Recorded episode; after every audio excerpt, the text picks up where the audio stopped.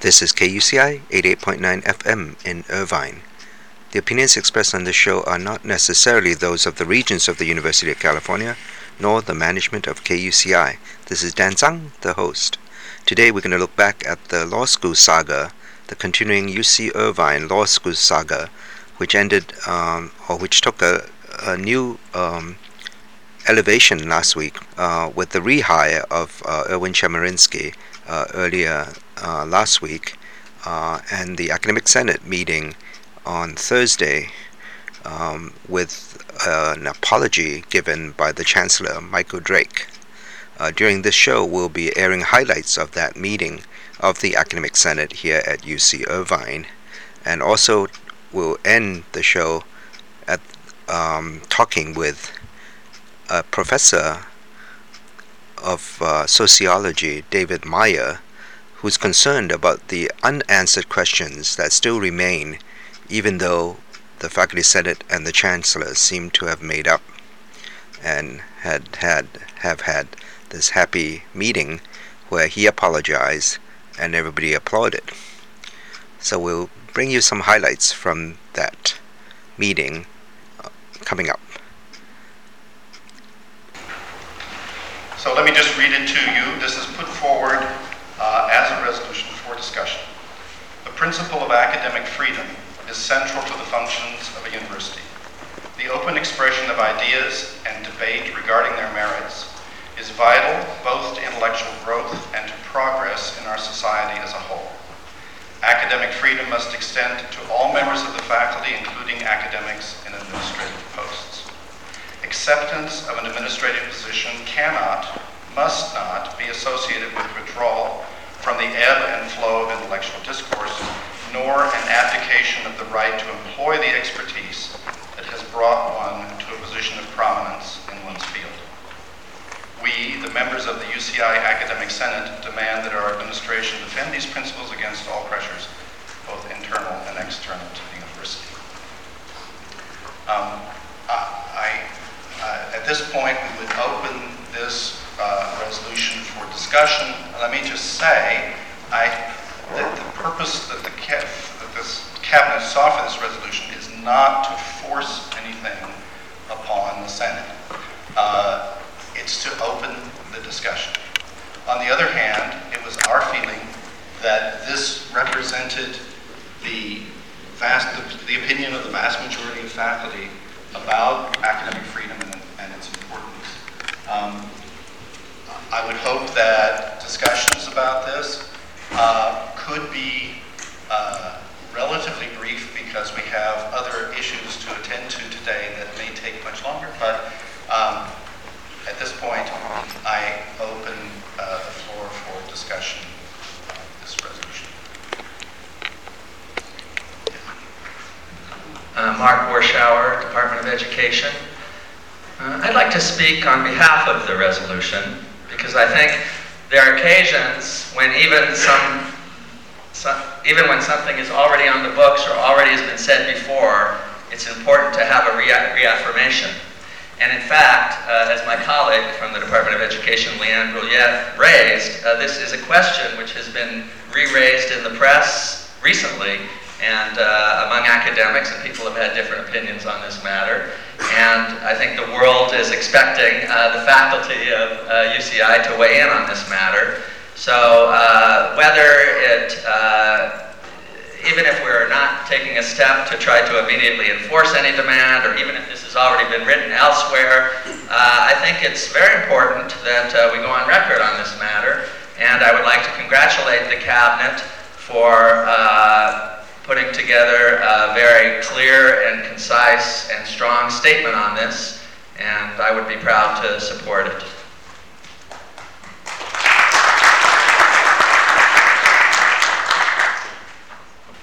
Thank you. I'm Alison Brysk, Department of Political Science, and uh, I would also like to endorse the resolution as it stands but I would like to follow on from both of the previous two speakers and say that, uh, in fact, in my judgment, and I hope the judgment of most people here, a violation of academic freedom has already occurred, and that rights cannot be defended without clear, um, universal, and accountable sanctions of some sort, so that I would like to see, um, and perhaps this is planned as part of this meeting, a further discussion or a package of resolutions in which some sanctions for the violation of academic freedom are discussed. This could range from an investigation of what has occurred, uh, various uh, motions that have been uh, at least uh, alluded to in email communications I've received of uh, censure, no confidence, etc., for the administrators involved in the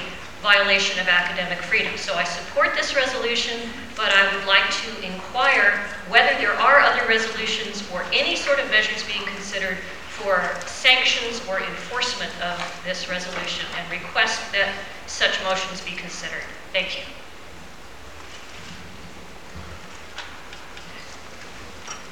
I'm Ellen Greenberger, Department of Psychology and Social Behavior.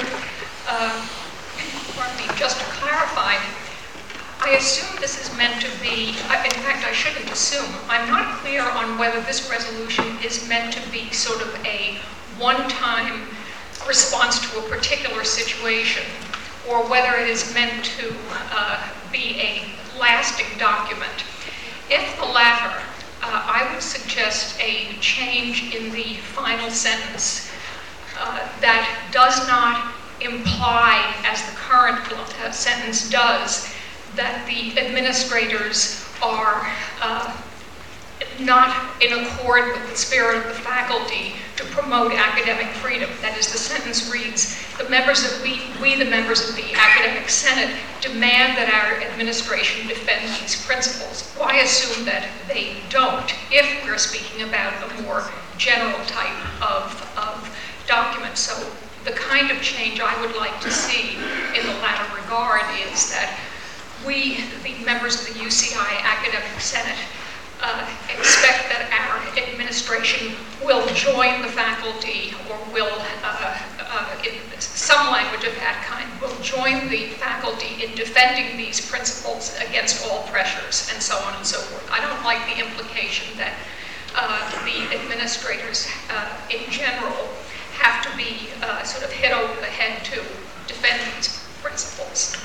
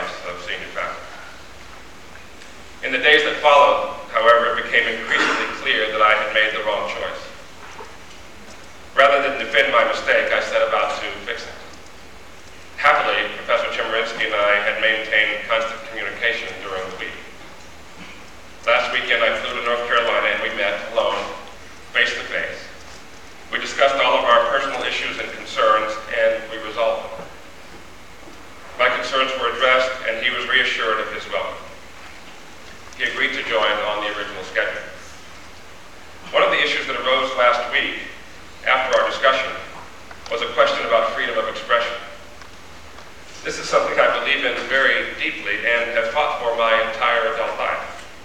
Here in Orange County, as many of you know, I have defended the right of people with unpopular views to express themselves. And I have fought for inclusion of underrepresented people and voices broadly for my entire career. I am and always will be a staunch defender of the right of faculty to express themselves freely. This right, tempered by responsibility, is the hallmark of leadership. We have this in our current deans, and we will have this in Dean Chemerinsky. Throughout this process, I have been guided by what I felt was best for our campus. This is what caused me to return to Professor Chemerinsky last week.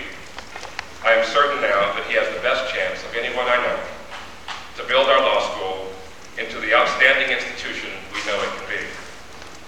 I am convinced of this. He will help build the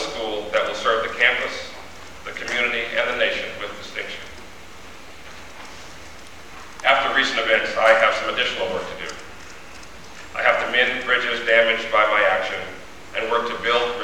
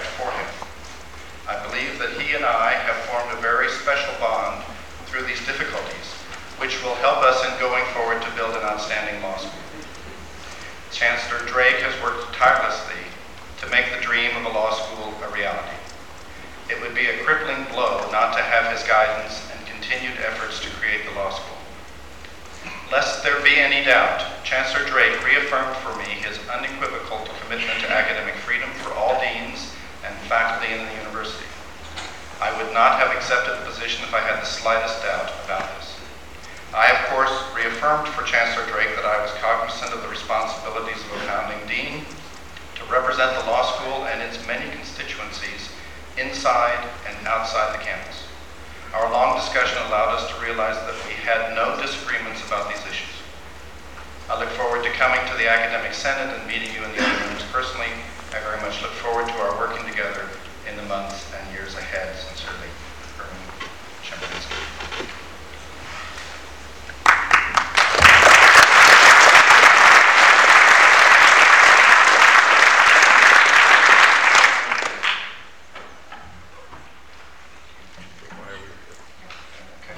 My name, my name is Jutta Heckhausen. Um, I'm a member of the Department of Psychology and Social Behavior, and I'm the chair elect of the Academic Senate here uh, at UC Irvine. Um, I would like to propose a resolution uh, about the Chancellor's leadership. Um, I think we are all greatly, greatly relieved that um, the offer uh, to Professor Chemerinsky has been reopened and that he has accepted and that we will be able to welcome him as the founding dean of our new law school. And we all welcome the statement of the chancellor, the chancellor just made. All this has repaired a lot of damage, but there remain pressing and fundamental concerns, in my view, uh, about this chancellor's leadership that need to be expressed, or at least I propose that we should express them. A major problem was the failure of Chancellor Drake to enact shared governance in this matter. For all we know, he didn't consult with the uh, search committee. He did not consult with the faculty initiators of the law school, nor did he consult with representatives of the academic senate when he made the decision to revoke the offer. This needs to change, and what he just said, Chancellor Drake just said, gives us hope that it will change. We think the, uh, I think the administration should not make such major decisions without consulting with the Senate and the faculty involved. I think the faculty and the administration of UCI need to join forces in shared governance, make the best possible decisions, and then stand together to defend them against outside pressure. And therefore, I propose the following resolution.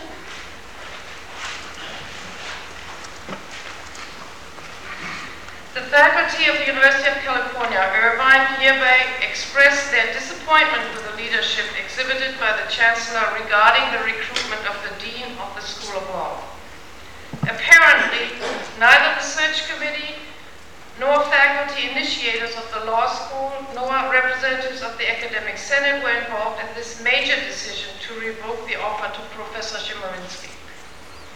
This shows disrespect for shared governance and contributed to a poor decision and damage to the reputation of the law school and UCI as a whole. In spite of this grave administrative mistake, we think that UCI will benefit from Chancellor Drake's continued leadership.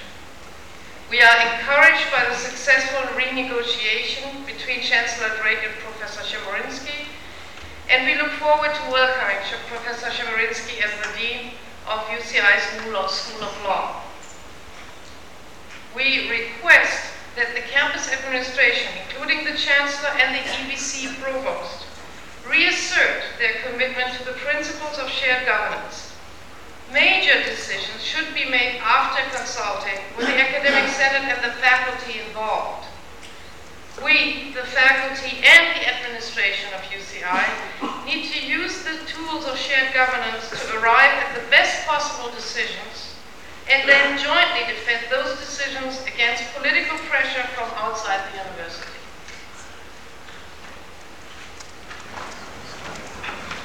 Martha Mecartney, School of Engineering, Chemical Engineering, Material Science. Um, I don't think many of us would disagree with some of the comments. In fact, we just heard Chancellor Drake state that he firmly thought this mistake was made because he had not consulted with the faculty and that he was not going to, he was sure that he was not going to do that again in the future. In fact, he was making sure that there would be a consultative committee on some of these actions. As chair of the Senate last year and as vice chair the year before, I had an opportunity to meet at least once a month, sometimes twice a month, with both Chancellor Drake and the provost. We discussed wide-ranging issues of importance to the campus, and he was solidly committed to academic governance on almost any issue that came up. This particular issue is an anomaly. I won't try to defend it because I think the criticism is appropriate. I do think the resolution is redundant because the chancellor has already done what we've asked. He's even stated it here in public. And that's why I wonder why there would be a purpose to saying this after he's already responded to the requests that are listed here.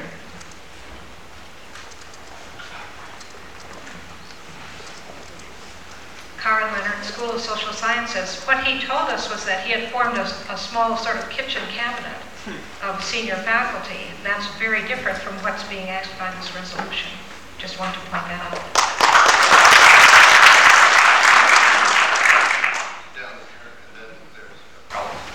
I'd like to uh, speak for the resolution and uh, address a few comments in response to comments. Sorry, Eric, could you say who you are? Oh, sorry, Eric Stanbridge, uh, School of Medicine. Um, I'd like to support the resolution, and it can be tweaked, obviously, back and forth, but um, the essence of it, I think, is appropriate. Uh, I also am a former chair of the Academic Senate, and what I look upon in, with, with regard to this resolution is a reaffirmation of the importance of shared governance. That is what is so critical for UC and UC Irvine in particular here. Chancellor Drake precipitated the need for this resolution. I don't believe personally that this is aimed directly at him. It is aimed at the importance of shared governance, and I can tell you from personal experience as chair of the Academic Senate, this has to be reaffirmed probably on a regular basis I have a personal experience of entering as chair of the Academic Senate. It always happens during the quiet season, the silly, season summer. Uh, there was a kitchen cabinet in place. Uh, I was called by myself and told um, that uh, there was a need for support from the Academic Senate on the uh, sale of uh, land, UC land, for the toll road. Um, I said, well, I, we need to have this kitchen cabinet uh, get together and discuss it, and I doubt uh, we can come to any at this time. Well, actually, it's too late because it's on the agenda of the Board of Regents. That is the consultation in those days where there was an absolute need for shared governance, and eventually it did happen. It cost me nine months of my valuable research time to get some resolution from it. And I would say to this group, but this is not a personal indictment of Chancellor Drake. It is a recognition, as he himself has said today, of the mistakes were made, but the importance of shared governance is what it is at issue here, and I would hope that this group and the Assembly who are voting uh, recognize that and support the resolution.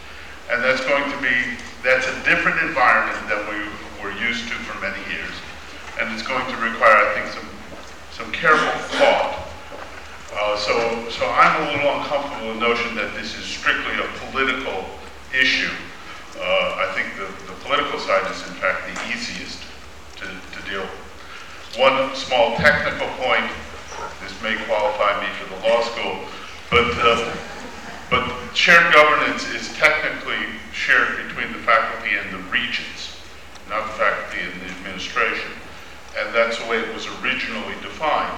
Now, it has come to mean many other things. but that, that original definition was the academic program was the faculty and the resources was the Regents which they delegated to others. I think we ought to keep that in mind. Thank you. Cecilia Lynch, Political Science. I appreciate many of the sentiments in this resolution as in the other, and I just want to say that I really appreciate the apology of Chancellor Drake today. That's something that I was waiting to hear, and I think it was very necessary. I do feel, however, that there are some questions um, in the wording of this particular resolution um, that I would like addressed. And one is the, all of the references to um, the apparent lack of um, communication with various faculty bodies.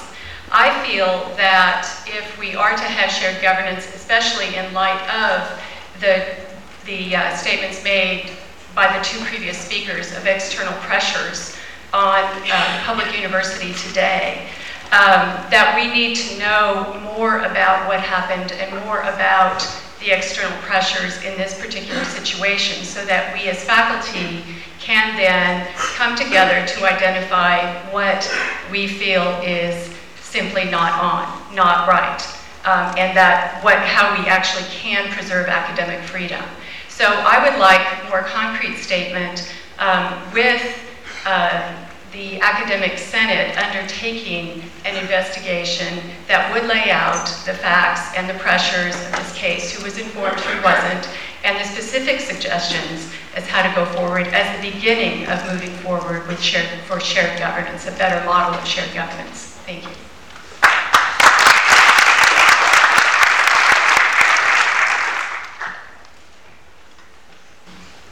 Ronald Miller, Department of Medicine. I would like to support the comments of Professors Mecartney, Loftus, Lynch,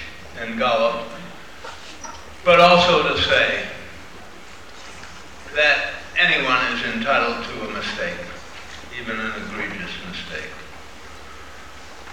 Anyone who has the character after the media exposure and the understandable outrage of the faculty to admit that mistake, it seems to me, is a man of great character.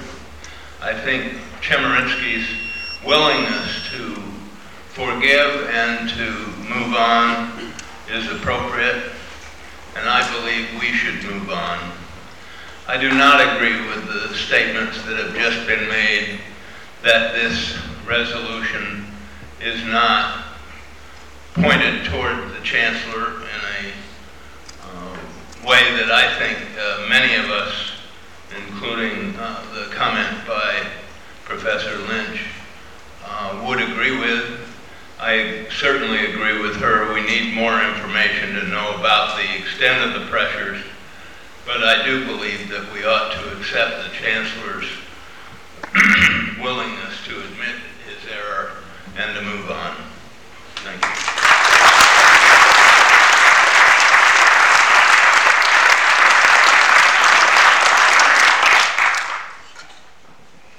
I, I see that I should have stood up in the back of the hall, but I, I want to speak in favor of this. can you say, oh, I'm sorry, Stephen White, Department of Physiology and Biophysics, College of Medicine, School of Medicine. So I want to speak in favor of this document in its entirety. Uh, I don't think that we should separate the two. And the idea that we shouldn't act in this way because we are in a fishbowl is simply incorrect. In fact, because we are in a fishbowl, because we are being examined, because we are becoming examples of what governance of university should be about, we should adopt this resolution, and we should adopt it publicly, and we should let everyone examine us in the process of doing that. So I think this is a fine resolution. I think it's well tempered. I was impressed with the Chancellor's uh, comments, but nevertheless, I think we must make this statement.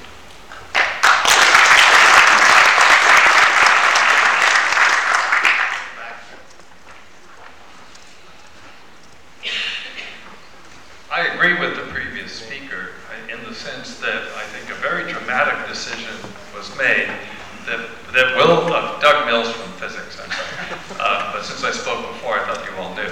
Uh, but uh, I, I, really do think a, a very uh, egregious decision was made without consultation and so on down the line.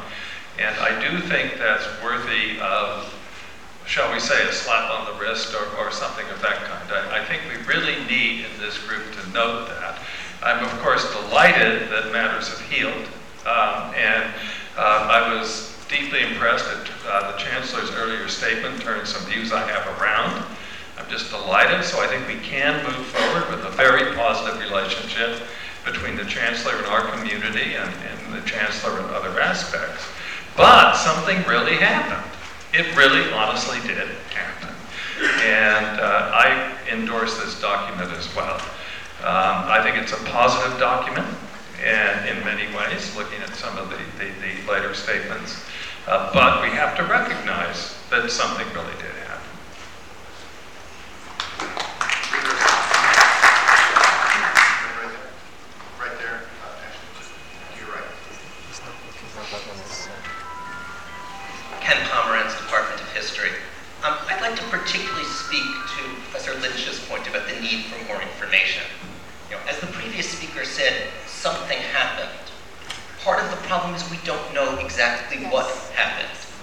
There is a default story out there, the one circulating in the newspapers and in the so-called fishbowl. It's very, very bad. Many of us believe that that's not the full story, and that's part of the reason why we believe it is possible to go forward under current leadership.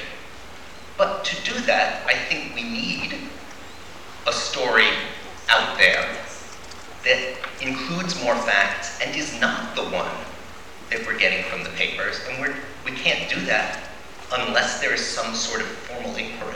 So I would like to see the Senate move to do that.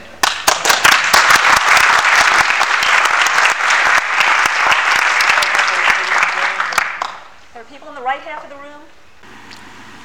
You've been listening to highlights from a Faculty Senate meeting on Thursday dealing with the law school scandal. The body ended up not passing any resolution that criticized the Chancellor, but it did set up a uh, committee to investigate his actions. This is Dan Tsang with Subversity here on KUCI 88.9 FM in Irvine. The opinions expressed on the show are not necessarily those of the regents of the University of California, nor the management of KUCI.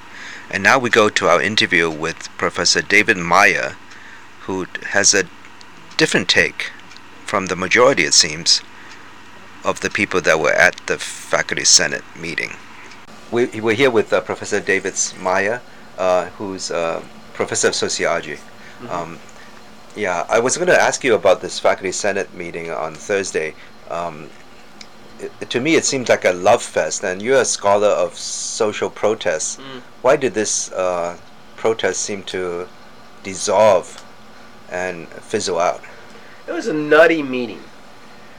The essential problem is that two issues were conflated.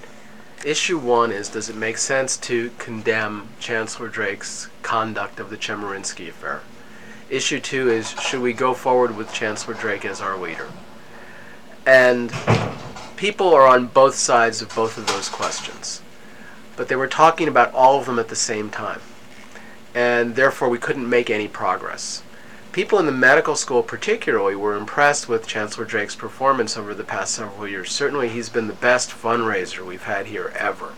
And people in the medical school also see much more of him and think highly of him. And they kept telling us all that. And they seemed less interested in the conduct surrounding the law school or Professor Chemerinsky than in making sure Chancellor Drake's leadership was not threatened or undermined in any way because he's been so good to them. Do you think uh, Professor Chemerinsky's letter had a big impact? I think that Professor Chemerinsky's letter was a tool that people who supported Chancellor Drake were able to use. I also think that it was a gracious thing for Professor Chemerinsky to do, but it doesn't mean terribly much. What what do you what uh, you you spoke at the meeting? and you wanted uh, an investigation, uh, something to go on. I would like the out. chancellor to be more forthcoming about Mm. what influenced this sudden turn of events and craziness. Now, the way the chancellor has described it, he made a mistake and then he fixed it. And this may well be so, but we want to know why he made that mistake. If he made that mistake because he ate some bad food somewhere and he lost his and, and he lost his ability to focus, then I want to know what restaurant he ate at, and I don't want to go there anymore. If he made that mistake because people from local politics then influenced him inappropriately, then I would like to know about that also, because I'd like to not eat with eat with them anymore either. And if I would like to believe that Chancellor Drake was operating under some kind of principle, at the same time, the way it appears, not knowing anything, is that Chancellor Drake responded to local pressure in canceling the appointment and then responded to national pressure in restoring the appointment. I hope that's not the case. I hope that there was some bit of academic integrity somewhere, but we don't have any evidence of that. Do, do you think there was any? Um, I mean, uh, do you th- do you you don't buy his argument that it was a managerial th- decision? I mean, in the sense that he was upset. I think in the uh, in the LA Times it was reported that uh, at the regents meeting he uh, told them it was because he thought uh, he couldn't control um, Chemerinsky, unmanageable or uncontrollable. It's if that was the case, then it's odd that Professor that Chancellor Drake didn't realize this in the months leading up to the decision to make the appointment, and it's odd that he changed his mind suddenly three days later after the New York Times, the L.A. Times, and several other major national papers and several many many uh, legal scholars said Chemerinsky's so great it's academic freedom. It didn't seem like management issues were being addressed in the outside and again, we don't know what's going on inside. We want we need to know in order to make some decision about what's going on. When I make a mistake, I try to figure out why I made that mistake so that I can make sure I don't do it again. That seems like a good policy for all of us. So you're saying the Senate should uh, find out what went wrong? I think the Senate has an obligation to, to find out what's wrong. I also think the Senate has an obligation to condemn the events and to condemn the uh, public fiasco of the rescission of the appointment and then the restoration of the appointment. I am not willing to say that therefore therefore Chancellor Drake should be ousted. I don't know whether that's true or not. I need to know more before I'd make a decision like that. And certainly all the testimony of the medical school faculty about how valuable Chancellor Drake has been to their efforts is something that's relevant to consider then it's not particularly relevant to consider in evaluating the events of the last 10 days. Yeah, it seemed like the medical uh, faculty was there to support him. Yeah, well, he must be doing great by them, and you know, you have to respect that. The hospital's important, the medical school's important. There's great work to be done there. That doesn't um, take the responsibility for the rest of the campus off uh, the chancellor's shoulders. Boy, it's just a really hard job. It, it, it is a hard job. The, there's still uh, concern out there in the log world. Uh, there's an article uh, called "The Most Corrupt Man in California." By Have you seen that? Estrich, yeah. Right. What do you think of that piece? That was pretty polemical, and uh, Professor Estrich raised raised the issue that there may be some anti-Semitism here, and again, I have no reason to believe that's true, but it's worthwhile for the chancellor to come forward and explain exactly what happened to at least a group of faculty members who are not handpicked so that we can understand the uh, obstacles that led him to stumble, albeit for a short time. Uh, on, on the anti-Semitism charge, uh, it relates up, I, I guess, to the fact that he's uh, defended the free speech on campus of uh, various students, um, Muslim students, as uh, as well as uh, uh, pro-Israel students. Although uh, some in the outside community claim that he allowed hate speech.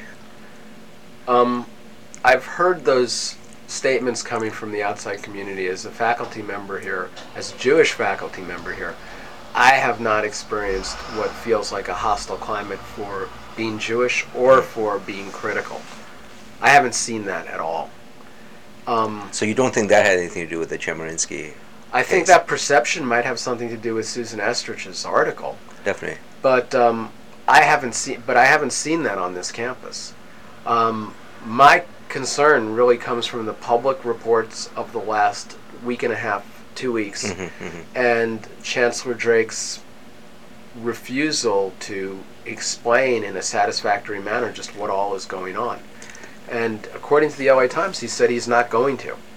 There was also a LA Times, uh, I think, editorial online, maybe, maybe just online. Uh, fess up, it said. Yeah, it said fess up. That was the for the chancellor to confess. I didn't see. I, I didn't. yeah, that was that. maybe just an online uh, by editorial writer for the Times. Huh. Well, I mean, if if the chancellor was subjected to undue pressure from local politicians or funders, that's something we should know about. If he wasn't, well, that's something we should know about too. And it's unfortunate because the chancellor is trying to maintain this strict confidentiality, but the people who talked with him are not necessarily trying to do the same.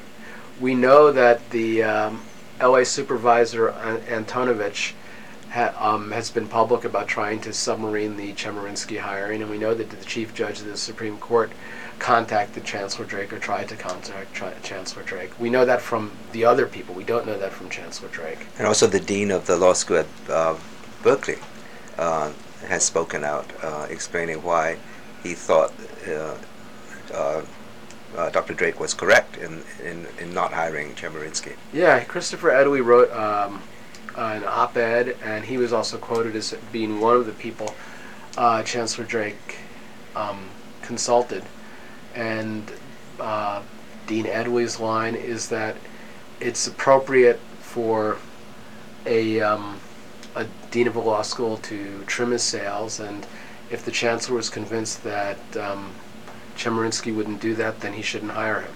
Now, I think that it's totally fine, totally fine, for the administration and the search committee to consider the capacity of a dean to exercise leadership, to build ties with the community, to um, um, promote a, a favorable image of UCI. I think all those things are relevant, and I think it's even relevant in hiring a dean to consider that person's politics. Okay? That said, there's a long search process and a very big search committee worked on this for months and months and months. It's hard to know what came out in this one week period Mhm. that would lead to um, the loss of faith in whatever decisions that they came to that led them to offer this generous contract to Professor Chemerinsky. And how those things were suddenly ameliorated after the New York Times editorial. Did you have, uh, were you surprised at the faculty senate being so lame? So lame. That's a really nice way to put it. Um, I was I was skeptical that the majority of faculty would be willing to broker conflict because most academics are pretty conflict adverse. I was surprised that more faculty didn't stand up and ask questions and try to make sense of what had happened. And I think that some people uh, trimmed their own sails to avoid controversy, and I think that's unfortunate because if we all enjoy academic freedom, and I believe Chancellor Drake when he says he's determined to protect academic freedom, then we should exercise it and ask the questions that we think are important, and we shouldn't be scared of asking our, of disagreeing with colleagues and even disagreeing with the administration, because they've said, and I believe them, that they want to promote useful debate on campus. And I certainly don't think anything was uncivil in that meeting. No. People just didn't want any criticism. and it's, the argument was that, uh, that was brought up apparently, was that the press would learn about the criticism and would give another black eye to UCI. What do you think about that argument? I think that this large body of faculty is not going to keep something from a press that's actually interested in it. I also think that it reflects well on the faculty of a university to try to make sure its administrators operate at the highest ethical standards. And if, in fact, Chancellor Drake is doing that, and many, many faculty think that he is, having a serious investigation will only valorize that and underscore it because we all want the truth nobody's nobody is out to um, nobody is out to undermine the reputation of any individual here I mean I, I think that's important for all of us to remember I think we're trying to make sense of these nutty nutty nutty events in a week and a half that really made UCI look foolish in that short time period, you know, there was a debate about even picketing his house and or whatever his administration office or whatever. There was protests Mm. being talked about, and yet now this week it seems like we don't we haven't heard anything from um, people that wanted to protest at that time because he did what people wanted. He rehired um, Chemerinsky. Chemerinsky, yeah. Um, do you, have you seen in your study of social protests or faculty protests? Have you studied faculty protests at all? Not a lot, but Yeah. I but I but a, but small concessions often take the steam out of uh, protest movements. And Chancellor Drake offered two very clear things that made it hard for people to be as angry with him yesterday as they were last week. One of those things is he acknowledged that he made a mistake. And that was more than enough for many of my colleagues because they don't see professors admitting mistakes often enough. And the second thing he did is he delivered Professor Chemerinsky. And many, I, I don't know Professor Chemerinsky personally, but people who knew him and people who are familiar with his work think he's going to be the greatest thing we can possibly get here. And they're so excited about having him to build their law school around that they're totally comfortable in looking the other way over the sometimes ugly process that got him here. Yeah, I think yeah. Uh, your point about the fact that he apologized and admitted uh, he did wrong uh, brought some laughter uh, when it was referenced by Professor Loftus. Uh, Professor Loftus at the meeting said he hoped he wished the leaders of the country would have done the same. Um, The national leaders. Yeah, that was that was that was a very effective comment to take the steam out of out of the room. Also, um, I don't think that the um, debate on this particular issue falls on left-right lines, and I Mhm. think most UCI faculty, like most Americans, are very skeptical about the conduct of the war. President Bush's pu- uh, public approval rating is something on the order of 24%. I suspect it's lower, even lower among the faculty at UCI. And so Professor Loftus, by calling a distinction between Chancellor Drake and uh, the national administration, made a very uh, clever rhetorical point. I, I think they're pretty different. And I also think that, however messy, nasty, ugly Chancellor Drake's um, handling of the Chemerinsky affair was over the course of this week, nobody died. Nobody lost body parts. Nobody got a residency that he didn't deserve. Nobody had a baby that they didn't know the father of. So I, I, I think it was on those dimensions far less serious than other issues that, other scandals that preceded Chancellor Drake. For sure. Yeah. The um, do do you feel that from now on that what um, that he's going to be able to stay here, or do you think the writing is on the wall and then he'll fade out of UCI eventually? I have no idea. I mean, I'm sure that Chancellor Drake will eventually leave UCI, as we all do. You know, we are mortal. But I have no idea. And it seemed very clear that there were many, many faculty who had been so impressed with his leadership and with his chancellorship that they would hope that he would stay here for a very long time because he's done so many things that have impressed them. Um, One person said uh, even an egregious mistake, uh, you allowed one. Well, in academia, there are certain mistakes you're not allowed. If I plagiarized, I'd lose my job, and I think that's appropriate. If um, somebody from natural sciences falsified data in a publication, they would have to retract that and they might well lose their job as well. And I think that's appropriate. We play by certain rules. And one of the things an administrator is supposed to do is protect academic freedom. And a chancellor has an additional job, which is he has to project an image of protect, protecting academic freedom as well as actually protecting academic freedom. Without doubt, the chancellor faltered on this last week.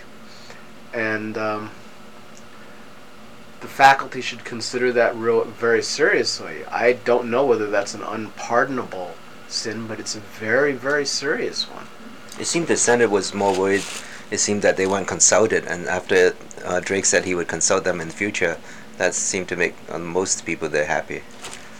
I don't know if the events. I don't know if anybody came to that event came to that event and changed their mind over something the chancellor or anyone else said. I think that people had their take on the events and what was most important before they got there, and all the arguments that people threw out in the chancellor's very brief um, statement were just things that they picked up to support the side they were already on. I think. I could be I, I could be wrong about the consultation thing is very serious. Um, the University of California is ostensibly run by um, the faculty, and there's a consultative uh, tradition.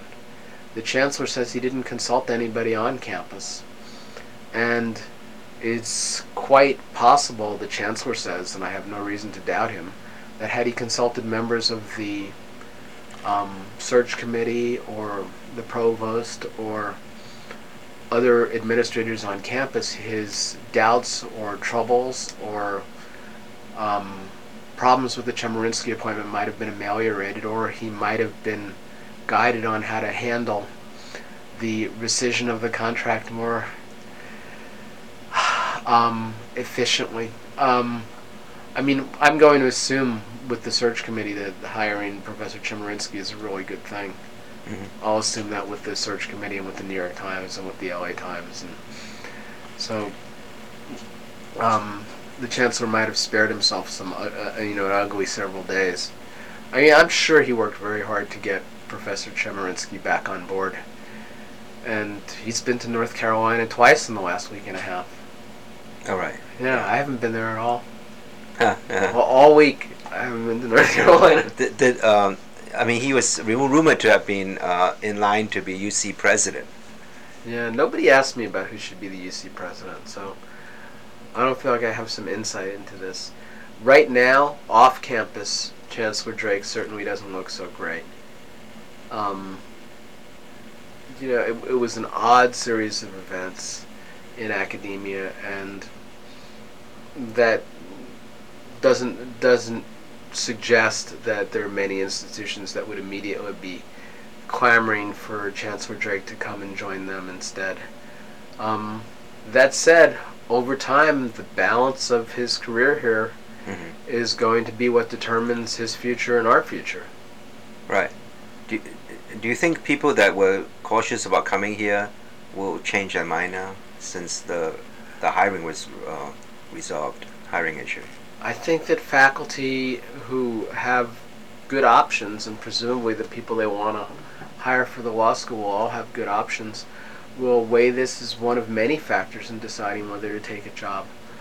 Yeah, and it may weigh more heavily for some people than others. Other people may say proximity to the beach is the most exciting thing, and therefore I'm going to go there.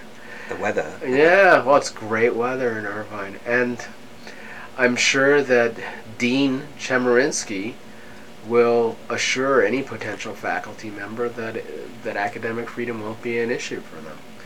Um, do you think he guarantees a job now? They can't fire him anymore. Professor Chemerinsky? Oh, you can always fire people. Nobody's safe. Nobody's safe forever. But you know, I, I mean, uh, Professor Chemerinsky was at Duke for what, 22 years, and then he. No, at USC. At USC, excuse me, and then Duke for four or five years. So I mean, obviously, he prob, you know, he he's had success in other institutional environments. There's no reason to think he wouldn't be successful here. Um, and there's also no reason to think that should he dedicate himself to it, he wouldn't be able to raise barrels of money. Mm-hmm, mm-hmm. Um, not necessarily all of it local. For sure. Yeah. And uh, I'm sure that it's important that he and the administration work together in doing that. You know, one of the uh, speakers at the meeting mentioned that this all reflects increased um, emphasis on state universities raising money from the private sector. And that demand to continue to raise more and more and more money um, could conceivably affect the academic decisions that the faculty and the administration make. We really want to make sure, as we have to um, go beyond the state legislature to fund what goes on here, that we maintain a our sense of what's important and not just the funder's sense of what's important. Well, the law school is actually uh, going to be funded by private interests. And because the state didn't want to support it. And I would think, again, none of the funders talk to me. I assume that their primary concern is having an extremely high quality institution that will train lawyers and ref- and spend their money effectively. I would hope and I would expect that they don't intend to hire professors or make decisions about curriculum. If any do- donors do expect that, then it's the obligation of the administration to disabuse them of those notions. Um, and the last few days made us question the degree to which the chancellor was actually doing that. And again, we don't know what really happened. And what the chancellor said in the press is it's actually really simple, but I'm not going to disclose it because it's a personnel matter. And that's unfortunate because he could he might be able to put this whole matter to rest and give us some guidance in setting up procedures so that we could be more effective in making hires in the future and preserving academic freedom, what we all want. When you first came here, did you see Orange County as this bastion of uh, conservative uh, values or not? I heard that. I mean, I, I'd read some books about it, and I knew Ronald Reagan and Richard Nixon had um, honed their political careers here. Um, Coffee clutches, I think. That's Yeah. how they started the the new right. Uh, there's a book by a Harvard professor. Lisa McGirr, yeah. Right, I interviewed her on this show. Was she interesting? Yes, definitely. Yeah. Um, um, I, I, I'm exposed to, to very little of it. What I've seen, which is bizarre, is um, the focus on ind- independent fundraising for things that I would have thought would be public and that elsewhere are public. So my kid uh, started third grade last week, Hmm. And every parent, every kid was asked to, every kid's family was asked to contribute $150 to the uh, PTA, which they could use to get teachers' classroom supplies. And this is in Irvine? Yeah. Oh, wow, I thought Irvine was a rich school district. It is a rich school district because in California, the state funds all the schools relatively equally. Actually, Irvine a little bit worse. Oh. And affluent communities like Irvine compensate for that by aggressive fundraising and establishing these foundations to pour extra money into the school. And I buy a bus ticket for her to take the bus, whereas on the East Coast, kids take the bus for free. And I we take the bus for free. UCI. We do? Yeah, the faculty and the staff now and employees all can have their bus, uh, their IDs coded for OCTA travel. Oh, cool. You can just go to the parking facilities office and have them do that. That's cool. Wouldn't get my kid to school though, and uh, Unless he uses your ID. so, so it's so it's a weird thing that you know everything is that so much here is privatized, All right. and uh, you know, I mean, I'm I'm a professor, so I, I have enough money to buy the bus pass for my kid, and even to buy glue sticks for the teacher, Hmm. but that's not the way public facilities should be run. Yeah, it's privatizing it. Yeah, so I mean, the university is following along that same universities, and this is not peculiar to the University of California. This is everywhere, Mhm. and our students, you know, I mean, the meeting at which the regents approved uh, Professor Chemerinsky's salary also featured an announcement that they're going to increase tuition at professional schools, and so the law school now costs something on the order of thirty-one thousand dollars a year. That's um, a non-trivial amount of money. Um, I'm actually less concerned about the professional schools than the tuition that undergraduates pay here, Right. and the amount of debt that undergraduates take on For here. sure. And um, again, this is all part of like a, an ongoing campaign to privatize universities and to get the state out of the business of funding state activities, which Mm. is a problem. Yeah. Um, We'll have to have you back for another interview um, later. if I ever have something useful to say, I'm happy to tell it to you. Right. Thank you very much. Thanks, Professor Dan. Meyer. Thank you. Bye bye. You were listening to Subversity here on KUCI 88.9 FM in Irvine. The website is kuci.org slash tilde D-T-S-A-N-G, where archived editions of the show are available.